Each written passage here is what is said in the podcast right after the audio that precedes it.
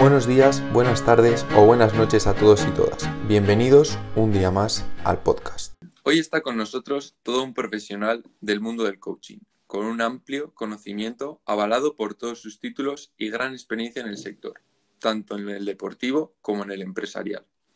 El objetivo de la charla es transmitiros la importancia de la salud mental no solo en el deporte, sino en la vida en general y hacer desaparecer algún que otro trabajo que aún a día de hoy hay en este, en este tipo de profesiones. Bueno, Gorka, mm, bienvenido. Encantado de tenerte aquí y espero que aprendamos mucho hoy contigo. Hacha León, bueno, muchas gracias Xavi, por la invitación y, por estar aquí, que es, un placer. el placer es mío, eh, de verdad te digo. Mm. Pero bueno, primero de todo, te quería preguntar em, quién es Gorka Cebal. Wow, buena pregunta. Pregunta de coaching, ¿no? Muy buena. Sí, sí. Bueno, pues yo diría sobre todo que soy aita de tres niños, marido, hijo. Creo que es la, primera parte que me sale, ¿no? La parte más personal, ¿no? Y además esto también viene por un periodo de reflexión, ¿no? Bueno, al final eh, yo estuve trabajando durante casi 10 años en CAF, una empresa que aquí es referente. Eh, las empresas más grandes de Euskadi, y eh, bueno, pues descubres cómo el puesto donde estás eh, muchas veces eh, te sirve de introducción para determinadas personas y te sirve de referencia para determinadas personas. Y cuando dejas ese puesto, por lo que sea, en, este, mi caso porque decidí emprender otra, otra aventura, pues te das cuenta el peso que tenía algo que no es tuyo, que es ese, en ese momento circunstancial, ¿no? que es mm. ese puesto que tenías en ese momento. ¿no? Y cómo pues, determinadas personas que en ese momento podían estar cercanas a ti, de repente desaparecen. O gente que te llamaba eh, para pedirte favores, pues en ese momento desaparecen. Entonces yo por eso creo que eh, la primera parte, cuando te preguntan quién eres, a mí me parece que lo primero es la parte personal ¿no? y lo que te rodea, sobre todo en cuanto a la familia. Y a partir de ahí, pues soy una persona que, se ha ido formando con unas inquietudes muy claras. Eh, yo fui, me, licencié en Derecho aquí en la UPV. Em, empecé a hacer Derecho porque eh, era un campo que creía que me abría muchas puertas. Siempre lo he intentado relacionar mucho a, las dos, eh, a, los dos aspectos que más me motivan, ¿no? que son el mundo de la empresa y el mundo del deporte y veía que a través del derecho eh, podía abrirme puertas, ¿no? ya fuese a través de temas de empresa pues, ligados a recursos humanos o el derecho deportivo, representación de jugadores, etcétera. ¿no? Esos ah. fueron mis primeros, mis primeros inicios. Y a partir de ahí, bueno, cuando empiezo la carrera, en la carrera tampoco veo muchas salidas por donde quiero ir, hasta que, bueno, incluso eh, pregunto, ¿eh? me reúno con algún representante de jugadores, que ah. se me quedó clavada la, la, respuesta que me dio. Me dijo, en aquel momento era representante de jugadores de fútbol, y me dijo que era más importante ser exjugador que tener una carrera de derecho para poder, para poder ayudar a los jugadores. Entonces aquello me, bueno, me, me, hizo ir viendo caminos y hasta que en, cuando ya estoy terminando la carrera conozco un máster de recursos humanos, que de, dirección de recursos humanos que daban aquí en Donosti, en Madegui, con la UPV. Y aquel máster fue, para mí, fue una, una, experiencia brutal en el sentido que eh, yo llegaba de Derecho, que era una, tú vas a Derecho, allí estabas escuchando durante horas lo que, hacían los, lo que decían los profesores y sin embargo llegué al máster y lo primero, el primer módulo ya era totalmente activo, tenías que hacer presentaciones, eh, roles, jugar y por primera vez también escuché la palabra coaching en el 2000, 2004 creo que era y en aquel momento no nadie, nadie hablaba de coaching. Y a partir de ahí, pues ya eh, yo seguí mi carrera profesional eh, más por el mundo de recursos humanos empresa. Empecé a trabajar en Adegui, luego eh, me fui a, a a trabajar y luego terminé, terminé en CAF. Pero paralelamente siempre fui trabajando el tema del coaching, me empecé a formar y empecé a ver más formaciones, me empecé a especializar un poco en el coaching más deportivo, luego en, el empresarial y hice un máster de psicología deportiva, que ya hablaremos si quieres de, la importancia de eso.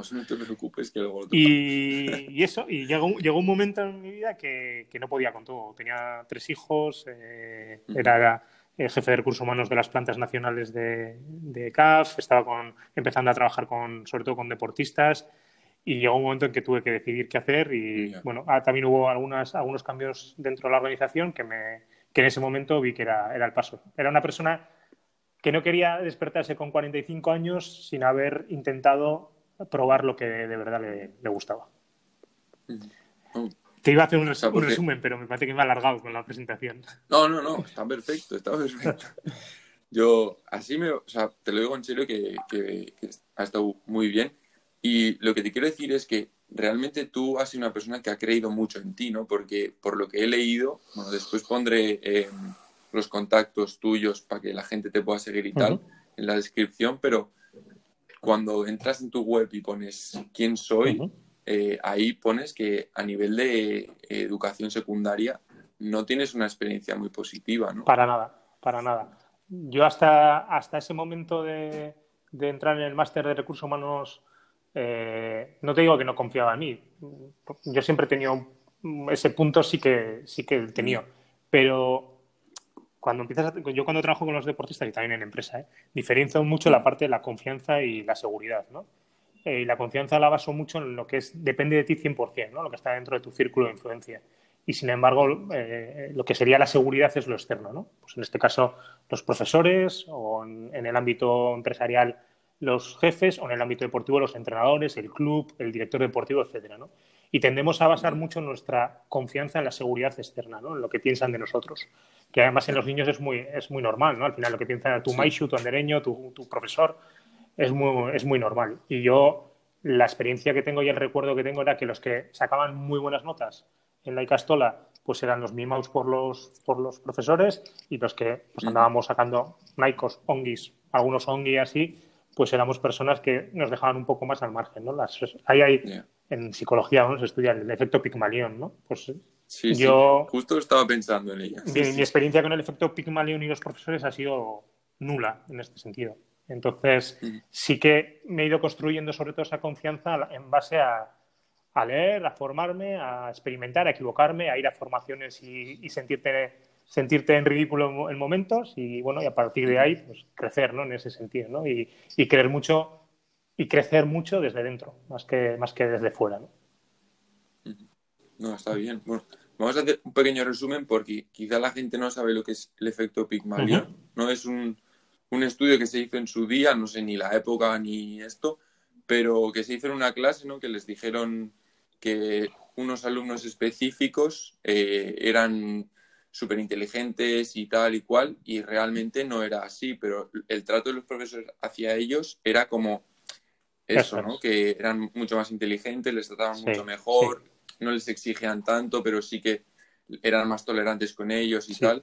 Y, realmente se vio que ese apoyo después daba resultados positivos. Entonces, es un poco, o sea, el apoyo que, pueden dar un, profesor o las expectativas que tengan. Sí, y todavía hoy en día yo veo con mis hijos, o sea, al final la importancia que se le da a las notas, ¿no? Eh, la importancia que se le da que seas bueno en matemáticas, cuando igual tu, mm. tus habilidades o tu inteligencia está más en una parte social y sin embargo le damos muchísima más importancia a la parte de, pues de matemáticas, de ciencias, que está muy bien, que hay que darle.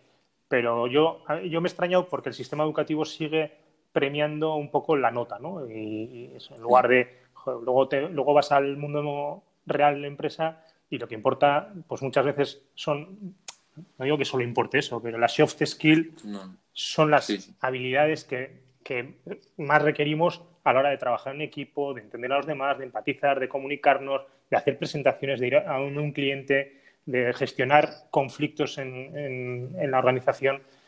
Y esas herramientas son las que yo veo que menos se trabaja en, todos los sitios. ¿eh? Totalmente. Al final, a todos se nos valora por igual cuando no todos somos iguales, ¿no? Entonces, sí, sí, no, totalmente. Totalmente de acuerdo. Y ahora vamos un poco más con, con lo tuyo. He comentado en la presentación que eres eh, un profesional de la salud mental. No sé si esto es del todo cierto. Entonces, quiero que me definas un poco eh, el coaching, así, primero de una forma sencilla y luego ya vamos más a fondo. Pero quiero saber si se considera el coaching eh, algo de, relacionado con la salud mental. Vale, eh, a mí me ha chocado ¿eh? cuando, cuando lo has dicho en, la presentación, me ha llamado la atención porque yo no me consideraría una persona que trabaja la salud mental. Es verdad que al final, cuando tú trabajas un proceso de coaching, pues, eh, y, a, diferencia de lo que se ha venido diciendo muchas veces de que el coaching no tiene que ver nada con la psicología, cuando, cuando te formas, muchas veces dicen, no, el coaching y la psicología son dos cosas diferentes. No, tienen, tienen mucha relación. Eh, entonces, cuando tú trabajas un proceso de coaching, claro que tocas algo, el tema mental, pero para nada la salud mental. Y yo creo que eso es algo que tiene que quedar muy, muy, muy claro, porque luego es cuando genera eh, eh, confusiones a la gente que, accede a un proceso de coaching. yendo un poco a la definición, si quieres, como definición, yo diría que el coaching es un proceso de acompañamiento en el cual el coach acompaña al coachee a conseguir una serie de metas y objetivos. Coachee, en la terminología del coaching, sería el cliente. Y, por ejemplo, ahí también ha habido confusión porque hay gente que utiliza la palabra paciente, cuando el coaching nunca trata a un paciente, trata a clientes. Entonces, eso dejarlo claro yo creo que, es importante. Sí. Y, después, más así, o sea, ¿Cuál es del todo el objetivo? ¿Cómo, cómo se trabaja? ¿Qué diferencia hay sobre todo con, con yo creo que otro de los, de los, no vamos a decir problema tampoco, pero el tema de la psicología deportiva en este caso, luego si quieres tocamos el, tema de la empresa, pero que sé que también lo trabajas tú, pero el tema de la psicología deportiva y el coaching, ¿en qué se diferencian o, vale. o qué? Sí. Yo creo que igual ahora si profundizamos un poco en la definición de qué es coaching, igual se va a entender. No tanto por diferenciar de la psicología, pero sí por entender qué es coaching. ¿no? Como hemos dicho, es un proceso de acompañamiento. En ese proceso de acompañamiento se fijan una serie de metas y objetivos. Esas metas y objetivos, yo suelo diferenciar metas y objetivos en el sentido que la meta sería lo grande, lo que quieres conseguir, un poco el para qué de, ese proceso. Y luego los objetivos serían un poco cómo consigo, qué peldaños tengo que ir haciendo, qué cosas tengo que ir consiguiendo para llegar a esa meta final. Esa meta la diseña el propio coach, el propio cliente. en sí, el coach no participa en, esa definición de, la meta. Le acompaña y le puede eh, eh, pues hacer preguntas para que pueda definir mejor, pero el que termina definiendo esa meta es el propio cliente.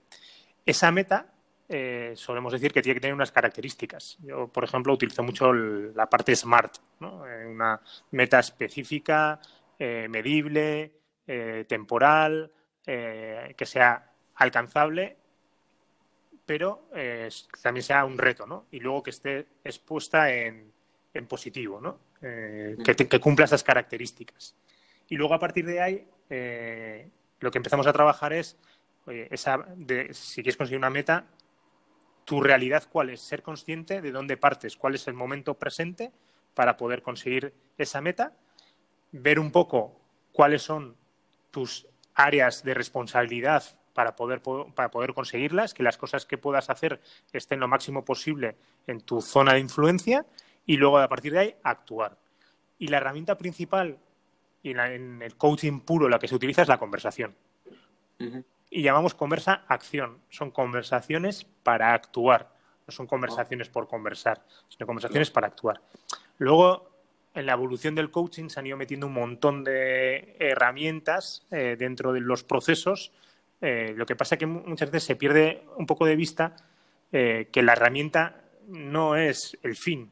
Y muchas veces con herramientas un poco artificiales, por decirlo de alguna manera, tendemos a meter una serie de conceptos que no tienen que ver, porque en sí la, lo que, la herramienta principal es la conversación. Luego puedes meter otras cosas. Y hemos hablado, creo que antes del tema mindfulness, eh, temas de yoga, temas de, si quieres, PNL, que yo no soy muy partidario, eh, y le empezamos a meter eh, ingredientes que parece que tienen incluso más peso que el propio proceso. Pero en sí, el proceso se basa en conversaciones para poder actuar y para poder llegar a, a esa meta. Luego podemos meter dinámicas. Y en ese sentido, por ejemplo, cuando me preguntas cuál es la diferencia con la psicología ¿no? y en la, psicología deportiva, ¿no? yo creo que este proceso como tal es propio del coaching y es lo que caracteriza al coaching respecto a la psicología. ¿no? Y luego ya, eh, si quieres diferenciarte eh, de, qué es la psicología, yo utilizaría este, este punto del, del, proceso, cómo trabajamos en cuanto al proceso.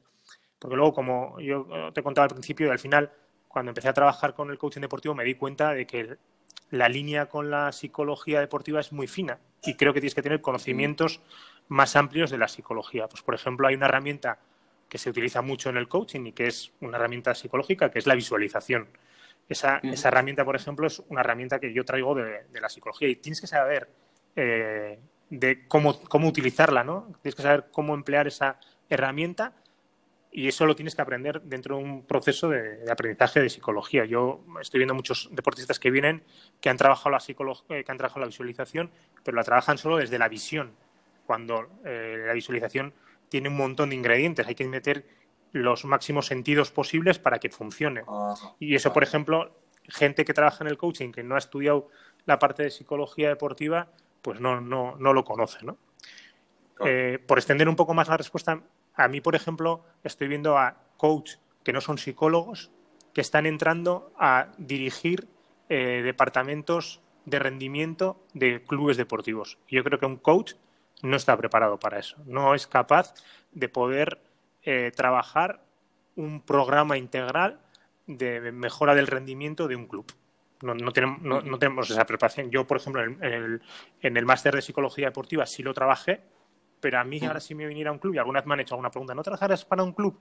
Yo creo que yo no tengo esa, esa eh, preparación. Igual preparación sí, pero creo que desde mi eh, titulación y, y, desde mi eh, ámbito de, ampliación tendría que decir que no, porque yo creo que ese es un ámbito que tienen que, en el que tienen que entrar los, los psicólogos. Ah, mm. No sé si queda un poco claro. Igual no, eh, cuando, cuando hablamos de cuál es la diferencia entre la psicología deportiva y el coaching deportivo, mm, por, por, hacer un resumen, para mí sobre todo es que el, proceso de coaching está muy definido en ese sentido, cómo tienes que trabajarlo y cuáles son las herramientas para trabajar. Y la psicología tiene mucha más amplitud. Y luego que hay determinadas circunstancias que te pueden aparecer dentro de un proceso de, de coaching, que pueden ser depresiones, pueden ser ansiedades no controladas, que eso un coach Mm, que no es psicólogo no las podría trabajar y debería de, derivarlas a un, psicólogo. Claro, mm. vale. Mm. Y has comentado el tema de, o sea, realmente el coach, o sea, el coaching no, no es una carrera, no tiene una titulación como por ejemplo tiene la psicología, ¿no? Esto eh, evita o limita un poco esta regulación o profesionalización que tú dices. Exacto. sí, sí, sí. En España eh, sí que en otros países sí que hay, están están vinculadas a, carreras, pero aquí, aquí eh, en España no está regulada como tal. Hay, por un lado, eh, asociaciones privadas que ofrecen formaciones y luego hay asociaciones eh, como la ICF que certifican de alguna manera esas formaciones, pero son todos, son todos ámbitos privados. No, no, hay una regulación pública y no hay una formación reglada. Y luego hay universidades que también están soportando eh, determinadas formaciones en el ámbito del coaching, que al final les da, al final que una, universidad pues le, dé esa protección, pues le da una eh, legitimidad y le da una eh, formalidad amplia, ¿no? Pero no está regulado, no está. entonces, al final, eso genera pues que cualquier persona pueda hacer una formación de 20 horas, 30 horas y se pueda poner a hacer eh, sesiones de coaching, ¿no? Y ahí también los psicólogos, eh, pues bueno, atacan mucho eso, ¿no? Que parece que todo el mundo que trabajamos en el mundo del coaching hemos hecho eh, unos cursillitos de 20 horas y 30 horas. Y ahí yo creo que los psicólogos tienen que tener un poco más de tacto a la hora de no meter a todo el mundo en el mismo, en el mismo saco, ¿no? Claro, claro. Bueno, esto es lo de siempre. Generalizamos todo cuando en realidad. Exacto. Pero efectivamente Lo, que, lo que decías ahí es así. O sea, eso está generando un problema a la hora de poder eh, regular bien lo que es el, coaching. Claro, mm. sí, sí. Como que se está un poco despreciando, ¿no? Quizás esta disciplina, por llamarlo sí, así. Sí, porque es verdad que dentro de esas eh, de esos puntos débiles que tiene con el tema de la formación, es verdad que está teniendo muy buenos resultados en la gente y los y mm. yo siempre cuando hablo con algunos psicólogos pues siempre suelo decir, ¿no? O sea, al final igual eh, la reflexión tiene que ser es por qué el coaching ha entrado tan bien en un ámbito y los psicólogos están viendo eso como un ataque y como una afrenta y no ver, oye, ¿qué, está pasando para que los coaches puedan entrar en un ámbito que en algún momento puede tener una línea roja con la psicología y por qué no van donde un psicólogo, ¿no? Y qué está viendo y por qué no trabajamos de manera conjunta, teniendo claro cuál, en qué puede trabajar uno y en qué puede trabajar el otro, eh, teniendo claro que el coach tiene un ámbito más limitado, pues en qué podemos colaborar ¿no? en, ese, en ese sentido. ¿no? Yo creo que esa es la clave a futuro. Sí, sí, seguramente. O sea, al final el ayudarse es lo ideal y, en este caso estamos buscando el beneficio del, jugador y si es lo, idóneo, pues lo mejor sería colaborar, ¿no? Pero em, aunque no esté regulado o no haya una titulación que, como para ejercer, sí que los conocimientos, tenerlos al menos, puede ser importante, ¿no? O sea, tú dices que con este curso de 20, 30 horas no podrías ejercer como coach o no te da un, una titulación o una validez como para ejercer como tal, pero sí que te da unos conocimientos, ¿no? Que, por ejemplo, en la gestión de un, de un grupo, siendo entrenador o siendo jugador, también para saber lidiar con, los compañeros y tal, te viene bien. Entonces, me gustaría que nos explicaras qué beneficios, entre comillas, ¿no? Pero puede aportarnos el, coaching, el, tener conocimientos alrededor de, esta... A ver, por matizar un poco, a ver, una persona que ha hecho un curso de, de 20 30 horas, eh, claro que puede ponerse, pero yo creo que está muy corto de preparación. En el coaching, cuando, cuando terminas de formarte, siempre te dicen, ahora lo que tienes que hacer es practicar. Pero no, yo en ese, en ese caso, si haces un curso de tan pocas horas, lo que creo que tienes que hacer es practicar con gente un poco eh, de tu entorno para, para, ir cogiendo un poco de práctica, ¿no? Las típicas prácticas, ¿no? Eh, ponerte a hacer otra, otro, otro tipo, empezar a cobrar ya sesiones cuando has hecho esa, esa eh, formación tan cortita me parece muy arriesgado. Y luego, aparte, lo que hemos comentado, en el, el coaching deportivo para mí tiene unas singularidades y unas particularidades que te requieren todavía, creo que, más formación, ¿no? Eso por matizar la parte formativa.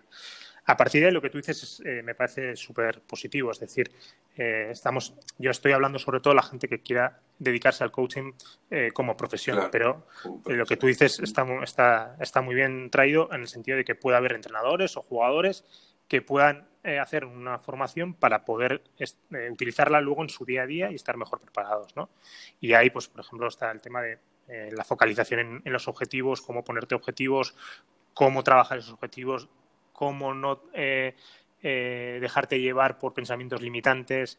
Eh, bueno, pues todas esas herramientas que te puedan dar eso, pues te van a servir, ¿no? Pues una parte de gestión emocional también, que también entramos en las emociones, que los psicólogos también ahí dicen que las emociones solo los pueden trabajar ellos. Bueno, yo creo que hay una serie de emociones que son naturales que también se pueden trabajar en, el ámbito del coaching, ¿no? Pues cómo gestionar el equipo, todas esas herramientas que se trabajan en el ámbito del coaching, yo creo que son muy utilizables por, entrenadores o por jugadores, ¿no? A mí, por ejemplo, si hablamos de cosas concretas, a mí me parece que el tema de saber definir, definirse objetivos y cómo trabajar para conseguir esos objetivos creo que es algo fundamental en el deporte y en la vida en general, pero en el deporte y que nos puede, que a, través del coaching lo puedes trabajar muy bien para luego poder trabajarlo tú contigo mismo o con tus jugadores.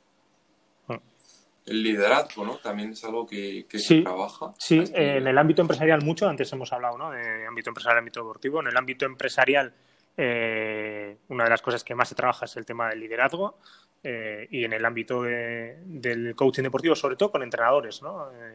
Eh, que, puede, que mm. tenga que trabajarse ese punto de, liderazgo, temas de comunicación, cómo comunicarte con tus jugadores, cómo lidiar con determinados problemas, cómo gestionar eh, el grupo en determinadas situaciones, cómo poner objetivos en, esto. Pues ese, ese, punto está, está muy bien para los, para los entrenadores en ese sentido.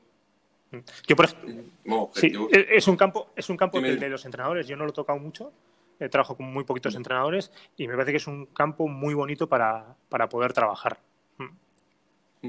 Sí, porque al final estás como llegando a la cúspide de la pirámide, ¿no? Al punto más alto y desde ahí ya bajar y, tocar todo el tema de los jugadores y tal, o incluso más arriba, ¿no? Directores deportivos o, presidentes, no lo sé, porque quizá no tienen tanta, sí, bueno, tanta influencia en el deportivo, pero director... Sí, ahí con los presidentes y con directores deportivos igual ya trabajas más la parte incluso más la parte empresarial, más, de competencias directivas, ¿no? Pero eh, sí, el entrenador al final en su momento yo, en el, cuando, como he comentado antes, hice el, máster de psicología deportiva y el experto en coaching, con, lo hice en Valencia, y en uno de los módulos estuvo María Ruiz de Oña, que en su momento era la psicóloga encargada del área del Athletic de Bilbao. Y ella, por ejemplo, eh, sí tenía ese punto de trabajo que era trabajo con los entrenadores para que luego eso vaya cayendo hacia abajo, ¿no? Que tiene más impacto que trabajar con un solo jugador. Sí, mm. exacto. Sí, sí. Pero tú cuando empezaste, a nivel de falta de información, primero por la gente, esos tabúes que al principio, o sea, por lo general nos cuesta asumir que necesitamos ayuda o y quizá igual no es necesidad, pero simplemente pues tener a esa persona que te pueda guiar durante un proceso no está, está genial, pero el principio yo considero que siempre es complicado y más en estos ámbitos, ¿no? ¿Cómo fue? Eh, bueno, cuando yo, antes te, he dicho, ¿no? Que cuando empecé a escuchar el tema del coaching, no, no había nada de coaching. En Donosti, por ejemplo, no había nada de formación. Yo la primera formación que hago es en el 2007 con eh, unos formadores que venían de Mallorca y de Madrid y lo hacíamos, hacíamos la formación en un hotel. A partir de ese momento empezó a crecer de una manera exponencial. Pero también en ese recorrido, pues ya se empezó a mezclar con un montón de cosas. Los coaches de la tele, los de la voz, son coach. Ya se llama a todo el mundo coach. Y eso, por un lado, le dio mucha visibilidad al coaching, pero por otro lado, lo que hacía era eh, confundir a la gente de qué era el coaching. ¿no? Eh, por ejemplo, te has utilizado una palabra que es guiar. Yo, por ejemplo, eh, intentaría nunca utilizar la palabra guiar en el coaching, eh, porque... no doy una más. no, no, yo creo que es bueno para matizar, ¿no? Eh, sí, no, está bien, está bien. Para mí la palabra, la que te he dicho antes, para mí la palabra que define muy bien el coaching es acompañar, ¿no? En esa, porque se escucha mucho el guiar, el transformar, el, el, cambiar al aspecto. Y yo creo que eso se aleja un poco de lo que es el coaching, porque lo que intentamos es que el empoderar al deportista en este caso y que sea él el que es el responsable de todo ese cambio, ¿no? Entonces, en ese sentido, el, aclarar lo que es cuesta mucho, porque lo primero que la gente viene es pensando que viene a un psicólogo eh, y, aclararle al deportista eso, pues a veces eh, pues no es fácil, ¿no? Porque él sigue, sigue viniendo y además yo te diría que el 99% de los deportistas que han venido a trabajar conmigo han venido en momentos eh, no buenos, eh, que querían, que están en un momento crítico, por lo que sea. ¿no? No, yo no tengo ningún deportista que ha dicho, mira, estoy bien, pero quiero mejorar, quiero conseguir estas metas, estos objetivos. ¿no? Entonces, ya vienes con ese punto de que no estoy bien y quiero mejorar, y estoy buscando una mejora, y muchas veces en el deporte lo que se busca es una mejora súper rápida, lo más, lo más rápido posible, porque el fin de semana compito y ya quiero ver resultados el fin de semana. Claro. Y por ejemplo, ¿Cuál suele ser uno de los motivos por los que hmm. van los deportistas? Bueno, o el, principal, uno que destacarías, por ejemplo. Eh, en general, la falta de confianza, lo que hemos hablado antes. La confianza en uno mismo, pues porque, porque no me están saliendo las cosas, porque no tengo buenos resultados, porque no me están poniendo. Eh, esa es un poco la, falta de confianza en uno mismo, es la, yo creo que el principal, ¿no? Y eso va ligado mucho a la falta de minutos, a la falta de, confianza del entrenador en mí, a buscar excusas, a estar bloqueado, que no sé qué hacer. Principalmente es, esa. Esto puede ser debido a un error en los eh, tanto objetivos impuestos eh, como las expectativas. O sea, por ejemplo, que, a ver, en este caso es diferente, ¿no? Pero el que voy a exponer, pero el hecho de que te digan, bueno, vas a ser una pieza importante dentro del equipo y tal y cual, y a medida que va pasando la temporada, la importancia que tienes dentro del equipo no es tanta, ¿no? Esto es como un duelo, un conflicto que ahí es cuando tú realmente podrías entrar. Principalmente suele ser un problema de ego, de lo que consideramos que merecemos en, los, en el deporte. Sobre todo en el deporte de equipo, donde pues tanto baloncesto como fútbol, por ejemplo, son dos deportes en los cuales el jugador siempre piensa que merece jugar que merece jugar muchos minutos y que no juega lo suficiente. Y eh, el rol del suplente está muy mal visto. O sea, eh, el titular o los titulares, igual en el baloncesto algo menos, ¿eh? porque como, como rotáis, como rotáis más y así, pero en el fútbol el, que no juega de, inicio, el que no tiene los minutos que cree, le genera un, un, problema muy, muy grande y eso al final se va haciendo una bola muy grande. ¿no? Y además los entornos no suelen ayudar. Eh, los amigos, la familia, los padres no suelen ser eh, ayuda en ese, en ese sentido, ¿no?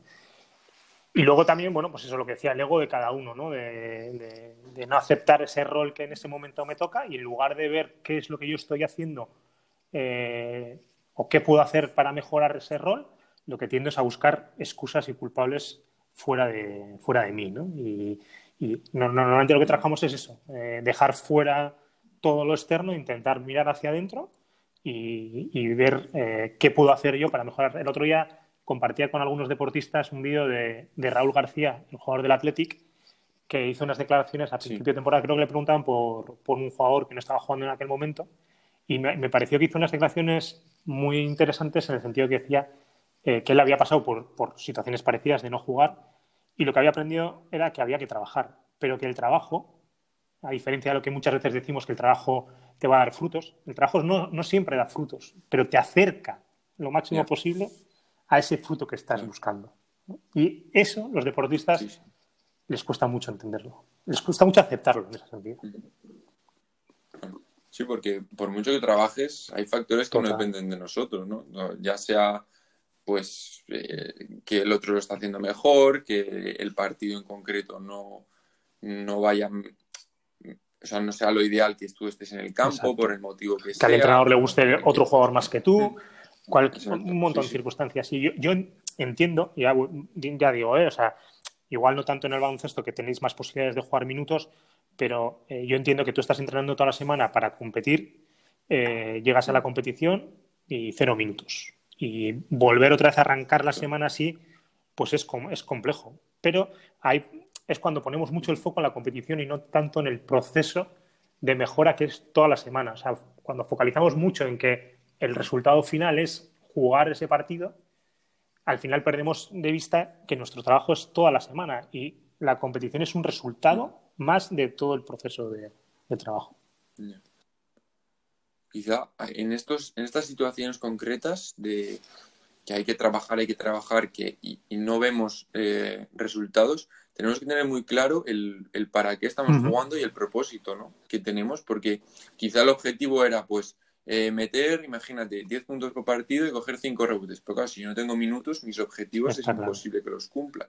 O sea, está claro que hay que tener unos. Sí, yo muchas veces cuando empiezo a trabajar un proceso y si eh, eh, utilizo el para qué, del propósito de para qué juegas, en este caso a baloncesto o a fútbol, y ahí aparecen determinadas, determinadas frases muy grandes, ¿no? Pues, pues, pues para, para, sentirme bien, para hacerme feliz, para conseguir. Es verdad que las primeras que aparecen es pues para intentar ser jugador de, baloncesto profesional, lo que sea, pero luego vas bajando y aparecen otras. Y ese, propósito está muy bien verlo. Cuando ya bajas un poco más, eh, aterrizas un poco más y empiezas a poner objetivos, la gente generalmente tiende a ponerse objetivos de resultado, que está muy bien. O sea, quiero 10 puntos por partido, 3 eh, rebotes por partido, tantos minutos, eh, tanto de valoración y está bien, yo no, no eh, discrimino eso, no digo, oye, pues no, no, no hagas eso, ¿no? Entre otras cosas, porque no guiamos en ese sentido, ¿no? El deportista tiene que ser. Pero sí que intentamos que el deportista vea que eso no depende 100% de él. Que el cuántos, cuántos puntos mete, cuántos minutos juega, cuántos rebotes coge, no depende 100% de él. Entonces, eh, intentamos que el proceso vaya más a qué depende de ti para poder conseguir eso. ¿Qué es lo que está 100% en tus manos para poder llegar a conseguir eso? ¿no? Entonces eso empodera al deportista y sabe que haciendo eso va a estar más cerca de, conseguir esos resultados. Yo me acuerdo, fui a una charla hace, hace bastante tiempo del entrenador de Carolina Marín, la, jugadora de badminton, y hablaba de este tema. Y eh, utilizó un argumento diferente al que yo utilizo. Y me parecía que también estaba muy bien, porque ellos eh, se pusieron como meta ser campeones olímpicos. Y la gente le decía, Joder, pero si luego no eres, no campeona olímpica, vaya frustración, vaya no sé qué. Y entonces se acaba el tema del rendimiento. Y decía, sí, sí, yo pongo esa meta, pero ligado a una serie de objetivos de rendimiento.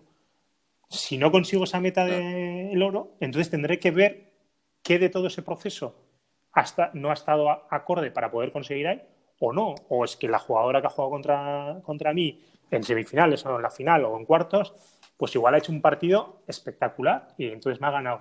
Y haces una valoración de eso. Entonces, es bueno tener objetivos de, o metas de, resultado, pero siempre, siempre ligadas a, objetivos de, rendimiento. O sea, podríamos sacar como conclusión que lo más importante puede ser eh, ser consciente de lo que depende de uno, o sea, de saber dónde está esa barrera de a un lado lo que depende de mí y al otro lo que no, ¿no? O sea, es un, circo, un, ejercicio que para mí aclara mucho y ha, y ha servido a muchos jugadores como muy de impacto, que son cosas súper sencillas, ¿eh? pero que ha servido de, impacto es cuál es tu círculo de influencia y cuál es tu círculo de preocupación. Si tu círculo de preocupación es grande, tú te vas a hacer pequeño. Y si tu círculo de influencia es grande, tu círculo de preocupación va a ser pequeño. Y ese concepto tan eh, de sentido común, simple, a, los deportistas les, les, les, hace ver un campo que decían, bueno, pues esto no, no lo había visto. Es verdad que luego en el deporte eh, mm. eh, siempre requerimos, a veces no vemos resultados, ¿no? Es verdad que a veces ahí, para mí, los entrenadores, que es un campo que yo, por ejemplo, he trabajado muy poquito, los entrenadores, creo que lo que tú has dicho antes, deberían de tener esas herramientas para poder trabajar con los jugadores que aunque no, vayas a no vayan a jugar o, no estén jugando, si ves que está haciendo un cambio en cuanto a comportamientos, actitudes, lo refuerces. Yo entiendo, ¿eh? gestionar 15 personas o 23 personas no es algo sencillo, ¿no? Pero creo que ahí está un, margen de mejora en los equipos eh, brutal. Sí, sí. Además es algo que creo que últimamente se oye mucho, ¿no? Que el hecho de que el primer entrenador sea el gestor de grupo y que los que tengan más conocimientos tácticos, técnicos y tal sean sus ayudantes. Así que yo creo que es lo que dices, al final el entrenador es el que puede guiar, acompañar al equipo, a darles un poco las, las herramientas, las pautas para ganar, pero en parte a mantener todo el, vamos a decir, armonía. Y he tenido ejemplos de, de, jugadores, sobre todo de fútbol, que el entrenador les ha venido y les ha, les ha dicho un poco lo que tú has comentado antes. Eh, vais a ser jugadores importantes, vais a tener tantos minutos y luego llega la realidad y no pasa. Y en ese sentido, el entrenador pierde toda la credibilidad. Y no solo, además, no solo eso, sino que al final eh, ni siquiera va a decirle, oye, pues no estás jugando porque ha pasado esto, porque estoy viendo esto o lo que sea, ¿no? Y ya esa gestión pues queda totalmente fuera de lugar. Yo tuve un jugador que al final, pues trabajando, viendo un poco, ¿y tú qué puedes hacer? Porque no, no le dijo que iba a ser muy importante, que, que iba a tener un montón de minutos, no los tiene, el entrenador no habla en toda la mitad de temporada, no habla con él, y al final, cuando estamos en el proceso, pues, ¿qué podemos hacer? Pues, pues podía, ir, podía ir el jugador a hablar con él con esto y el entrenador le terminó pidiendo perdón porque no había, no había hablado con él, que lo sentía mucho, que se sentía mal por lo que le había dicho y no estaba teniendo.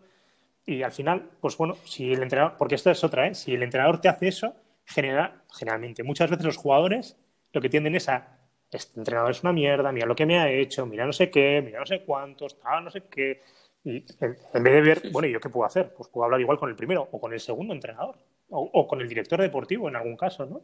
Entonces, bueno, hay fórmulas para poder trabajar eso.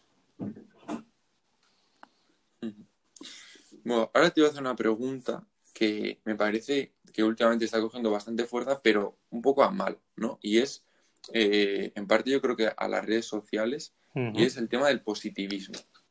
O sea, yo creo que últimamente está como muy desmedido, ¿no? El concepto de todo, pues eso, el mundo de Yuppie, cuando en realidad no es esto, ¿no? Y quiero que me, que me definas para ti qué sería el, el positivismo. Pues para mí el positivismo es el que de una manera irreal ve todo que va a salir bien y que hay una frase que se utiliza mucho que a mí no me, no me, no me gusta personalmente y es eh, todo lo que viene conviene que está muy relacionado con el positivismo eh, y tiene que, tiene que ver eso, pues que todo lo que veo es positivo, todo lo que me pasa puedo verlo de una manera positiva, todo lo que veo lo puedo ver desde una manera positiva y yo creo que hay cosas en la vida que nos pasan que no puedes verlo de ninguna manera positivo. Eh, hace no mucho, creo que, en creo que en Instagram así puse un esto de, un, de, una persona que no me acuerdo cómo, se llama, eh, que hablaba de esa diferencia, del positivismo y el optimismo. Que el optimista reconoce lo que hay, reconoce eh, en un momento determinado, pues como el que hemos vivido hasta ahora, estamos viendo una pandemia, una situación donde la gente lo está pasando muy mal, ahí no, decir que todo va a salir bien, que todo, que que todo esto nos va a servir para ser mejores, que hubo un, hubo un empuje muy grande por parte de todo este mundo eh, en que esto iba a servir para ser todos mejores y tal. Eh, ahí hubo, este decía, ¿no? El, tema es ver que hay una realidad, que, lo estamos pasando mal, que no estamos bien, que hay gente que está muriéndose, que está mal. El tema es que yo, desde mi prisma, creo y haciendo cosas que va a haber un futuro donde vamos a estar mejor. ese optimismo yo sí lo compro. el positivismo es el que, el que no lo compro, el que todo lo que viene conviene, en el que todo guay, en el que todo súper bien, en el que voy a transformar todo y en el que, eh, en el que no te da permiso ni siquiera a estar mal, ¿no? Eh, a, tener un día de... A mí me pasa mucho con los deportistas. Cuando, cuando hablamos de fortaleza mental, muchos tienden a que no pueden tener un mal día, eh, todos los entrenamientos tienen que ser perfectos, todos los partidos tienen que ser perfectos y, ese, esa idea ha calado mucho en, los jugadores.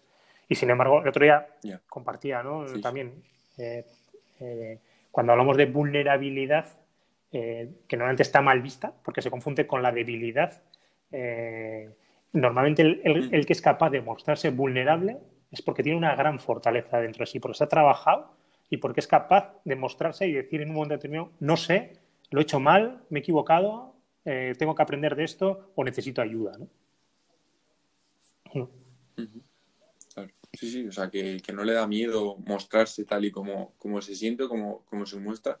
Pero lo que decías del optimismo, yo creo que la clave en esto es saber que en los momentos en que las cosas van mal o que realmente están mal, ver lo bueno dentro de lo malo.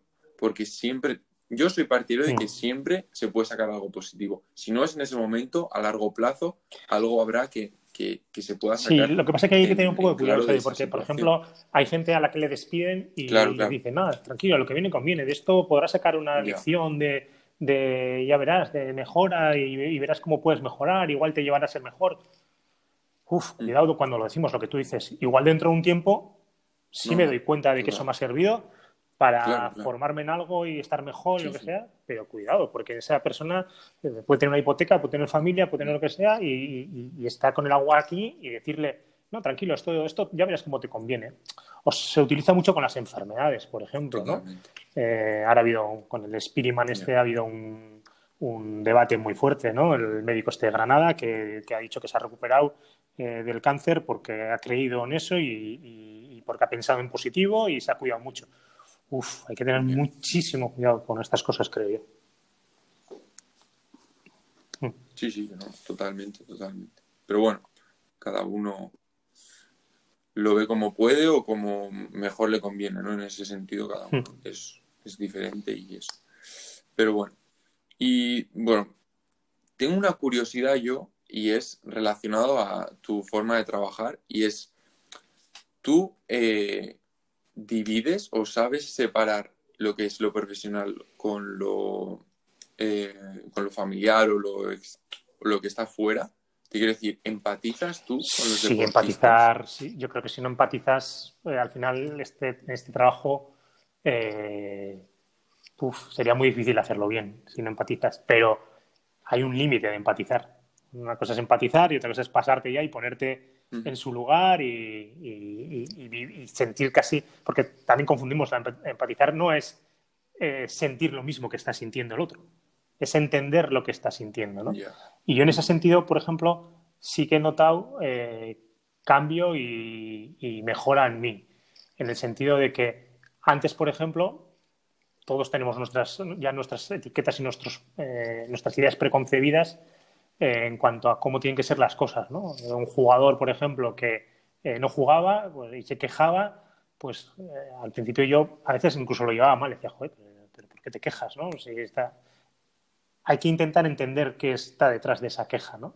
qué es lo que le está llevando a quejarse en ese momento y empatizar eso para intentar acompañarle en salir de, ese momento. Si no empatizas cómo está ahí, ponemos un poco a lo mismo de, que te he dicho antes. La gente tiende a, pensar que la fortaleza mental es no quejarse, es eh, estar siempre positivo, siempre bien.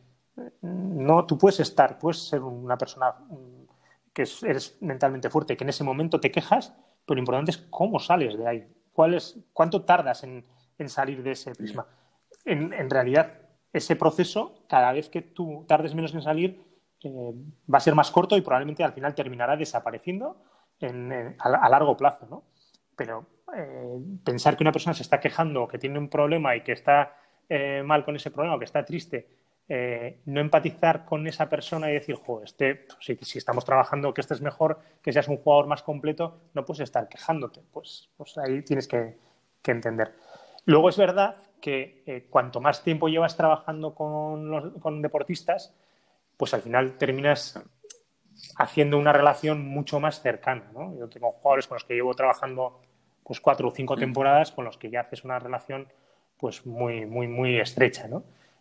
Una de las cosas que yo también cuando me formé al principio eh, te decían, tienes que, la función del coach es eh, empoderar al, a la persona para que crezca y luego ya separarte, ¿no? Pues luego la realidad, cuando yo me he puesto a trabajar, sobre todo con deportistas, ¿no? En empresa es más, es, es diferente, pero con los deportistas, al final un jugador que tú empiezas a trabajar con él en segunda B, eh, pasa a segunda y llega a primera, las situaciones que se va encontrando en ese camino son muy diferentes. Entonces, eh, aparecen diferentes circunstancias que se pueden ir trabajando de manera diferente y haces un trabajo. Ahora, cada vez los deportistas más en general están rodeados de nutricionistas, preparadores físicos, psicólogos, eh, coach, eh, fisios, o sea, ya empiezan a formar un equipo. Estoy hablando de jugadores ya de primera división que puedan permitirse estructuras así, pero cada vez esas estructuras, los jugadores se van dando cuenta que necesitan ese tipo de estructuras. ¿no? Entonces, haces un trabajo pues más prolongado en el tiempo con, con, ellos. Y cuanto más estás cerca, pues más relaciones, más relación haces, incluso también con su familia, incluso a veces hablas con, con las novias o, con los padres o con lo que sea, ¿no?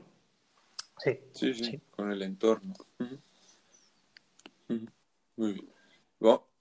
Quería tocar un poco ya para terminar el tema de la empresa. ¿Cómo trabajas tú en una empresa? Sí. Bueno, eh, así tampoco. Hay, diferente, hay diferentes momentos, ¿no? Te puede venir una persona eh, independiente por su cuenta eh, que quiere trabajar contigo, que, bueno, pues que que quiere mejorar en, su empresa y se paga él el proceso y él quiere trabajarse sus propias competencias. ¿no? Yo generalmente trabajo con directivos y gerentes, ¿eh? gente que, bueno, que ya tiene cargos de responsabilidad y tiene personas a su cargo. Ese es un modelo, ¿no? Alguien que viene que quiere trabajar. Otro modelo es que te contrate la empresa.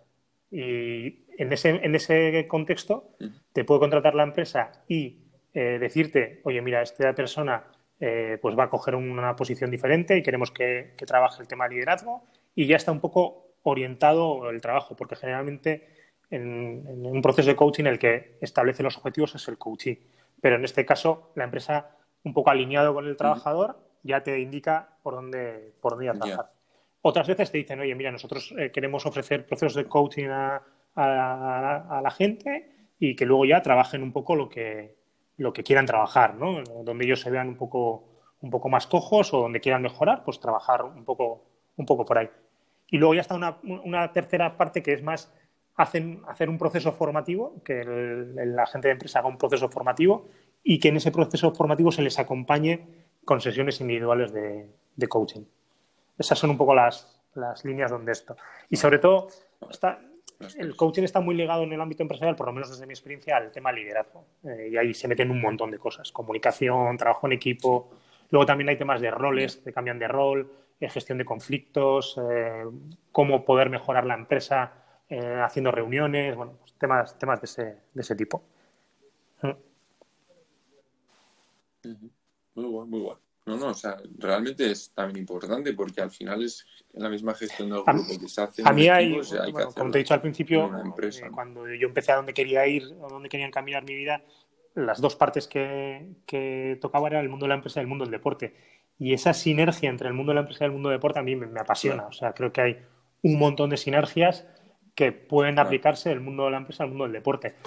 Es más, yo creo que eh, el perfil de, de los deportistas aunque en algún momento eh, hayáis perdido, bueno, en tu caso no, porque tú sigues estudiando, pero hay deportistas que dejan de estudiar, aunque hayan dejado de estudiar o no tengan una carrera, los valores que han adquirido eh, dentro del deporte les sirven de una manera espectacular en el mundo de la empresa, porque lo que decía antes, muchos perfiles que se están buscando ahora son de trabajo en equipo, de mejora, de fijación de objetivos y todo eso los deportistas lo tenéis muy de serie. Entonces, eh, las empresas Sí, eso es. Tenéis mucha, mucha eh, vinculación en ese sentido hacia, hacia las competencias que ahora se tienen en el, mundo, en el mundo de la empresa. Unas cosas, por ejemplo, que yo sí veo en los deportistas, y cada vez menos, ¿eh? porque sí que veo deportistas que siguen estudiando, que antes igual era más, más raro, ¿no? Sí que veo ese punto de que los deportistas, eh, sobre todo los que ya están en, niveles muy altos y que muchos puedan tener la vida solucionada, sobre todo en el fútbol, o gente que no, pero que, está, está jugando a alto nivel, eh, creo que tardan en empezar a pensar qué va a ser de la vida post deporte. Y creo que eso es algo que los deportistas deberían de trabajarlo, por ejemplo.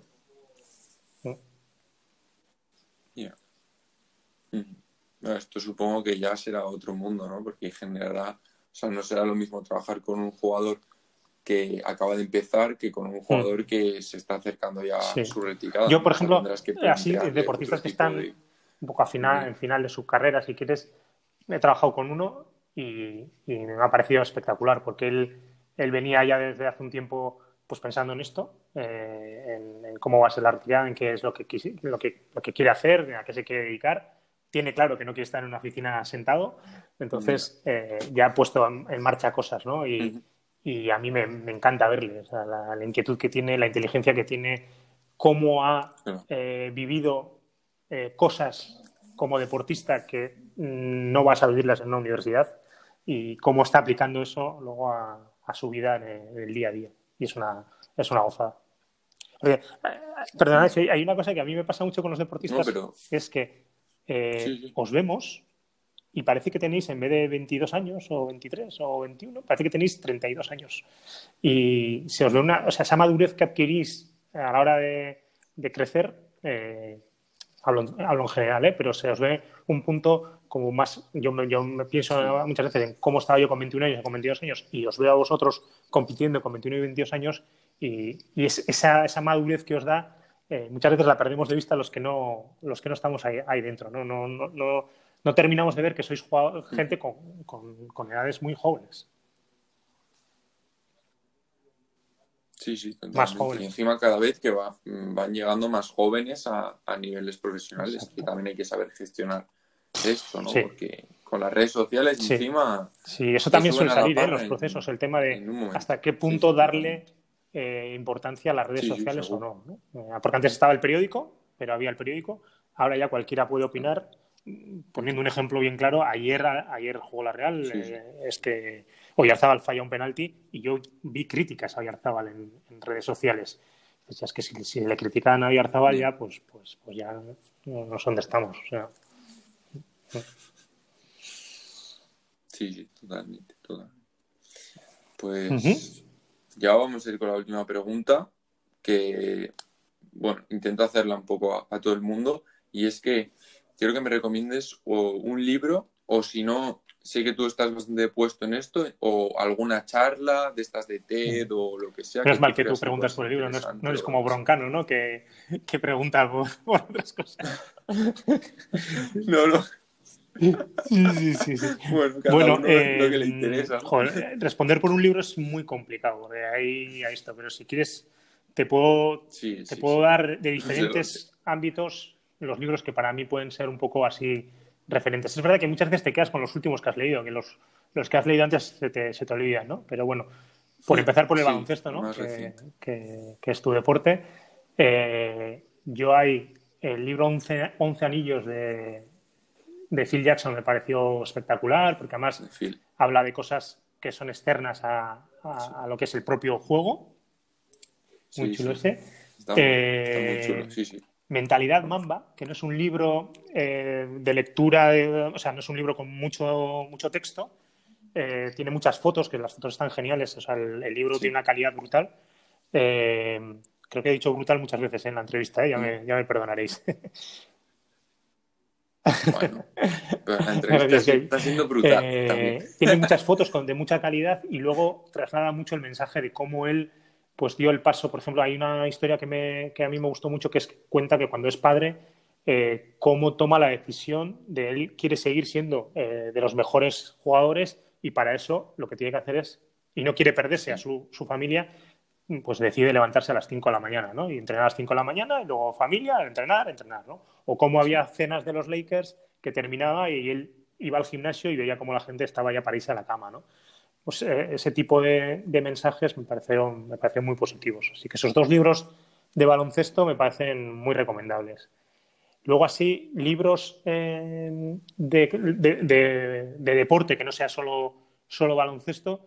Hay un libro que yo a todo el mundo que le he recomendado y a todo el mundo que ha leído eh, le ha encantado, que es Open, de Andrea, de, Andrea, de Andrea Gassi, la historia de Andrea Gassi, que es espectacular lo que cuenta, cómo lo vive. O sea, un jugador que dice que odia el tenis, cómo lo ha vivido, la relación con su padre, cómo ha vivido esto. Y a mí me sirvió un poco de lección en el sentido de no juzgar a los deportistas. Porque a mí Andrea Gassi, en aquella época, a mí me gustaba mucho Sampras. Y, a mí Andrea Gassi me ponía nerviosísimo. Siempre estaba retando.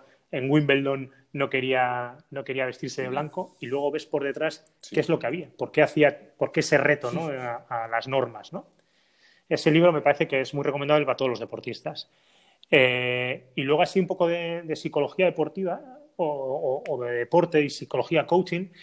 Hay uno que acabo de leer que es eh, Cómo piensan los campeones, de Bob Rotella, que es un psicólogo deportivo americano muy ligado al golf, pero habla de, LeBron James en algún momento, en algún momento, en algún, momento del libro.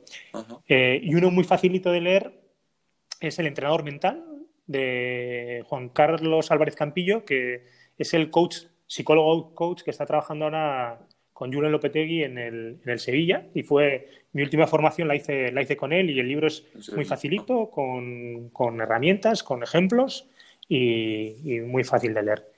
Y luego así de liderazgo, por ejemplo, que hemos hablado de liderazgo, hay dos libros eh, que a mí me han gustado mucho últimamente. Uno es Legacy de los All Blacks, de, pues está muy bien, está, está genial. Uh, y Capitanes de Sam Walker, que habla de los mejores equipos de la historia. Habla de los Boston Celtics, eh, míticos de, de, que ganaron anillos y, está muy bien porque habla del... hoy en día, cuando hemos hablado del positivismo y todo esto, el líder eh, se ha contemplado como casi un, mago, ¿no? que, tiene que ser guapo, alto, eh, tiene, que, tratar muy bien a todo el mundo, tiene que, ser, tiene que hablar bien, tiene que esto. Y él decía que luego cuando ves la realidad, muchas veces estamos perdiendo líderes que lo que hacen es predicar con el ejemplo, eh, y hacer cosas muy simples y estamos buscando el mirlo blanco, ¿no? Y muchas veces esto. Y ya el, último de liderazgo, que no tiene que ver con, con deporte, pero a mí me encantó, es sensación de fluidez, la sensación de fluidez de Cubeiro. Cubeiro es muy referente en el mundo del, liderazgo, el coaching empresarial es, es, muy referente. Y me gustó mucho y además yo creo que para la gente de aquí de, Euskadi eh, está ambientado en la zona de Urdaibai. Y, y es un mentor que, pues, que mentoriza a, una persona que va a coger un, puesto directivo y, habla de un montón de cosas y está, está genial. Me ha alargado. Pues. Es que es muy difícil responder a, un solo libro. Alargado no, ha sido. Ha sido... Sí, sí, sí. Es cierto, es cierto. Es cierto, pero bueno, oye, cuanto más mejor. Y si quieres, no, no, no, no, así me ha venido ahora el tema de las, de las charlas de TED. Yo suelo ver, ¿eh? Hay una que me gustó mucho por el final, que es, eh, no, me, no, me, acuerdo cómo va a ser, pero si encontráis procrastinación en charla TED de procrastinación, os va a salir y un mono creo que lo tengo visto. Sí, eso que dibuja un, como un monstruo, ¿no? me gustó, sobre, me gustó sobre todo el final, cuando habla de cómo las personas tendemos a ponernos objetivos y no cumplirlos pensando que no pasa nada.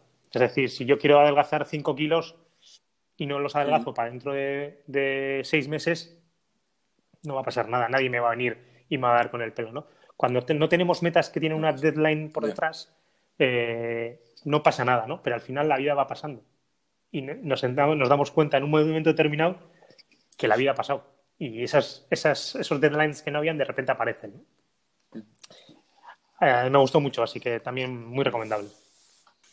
Pues lo dejaré todo escrito en, el, en las notas y a ver si alguno te hace caso y, se lea los, alguno de los que has dicho. Porque, bueno, la verdad es que, o sea, te lo prometo que ha sido un lujo y, espero realmente que la gente le haya servido todo lo que has comentado y, bueno, sobre todo quitar un poco esos tabúes y estas cosas que se escuchan mucho últimamente por, por temas de redes sociales y tal, que realmente tienen otro, otro significado, otro porqué o, o que no son realmente como parecen, ¿no? Así que, pues, en ese sentido te agradezco que, que hayas aceptado la invitación. ha sido un placer. Yo, hay una palabra que igual no ha salido en toda la charla, que es pasión que creo que es fundamental eh, para, hacer las cosas. Y a mí todo esto me apasiona, me pasaría horas hablando de, todo esto. Entonces es un placerazo compartir y si a alguien le sirve, pues, pues genial. Sí, espero, espero que sí. Y si todo va bien, pues, pues genial. Puedes volver a hablar y a capítulo. pues muy bien. Muchas gracias. A mí es que vale, tengo Si os ha gustado, hacedmelo saber, dadle like o comentad en las diferentes plataformas y compartidlo, porque no, no es un mito, ayudan de verdad, de verdad de la buena. Ahora ya sí que sí, me despido, pero no sin antes recordar que viva la vida.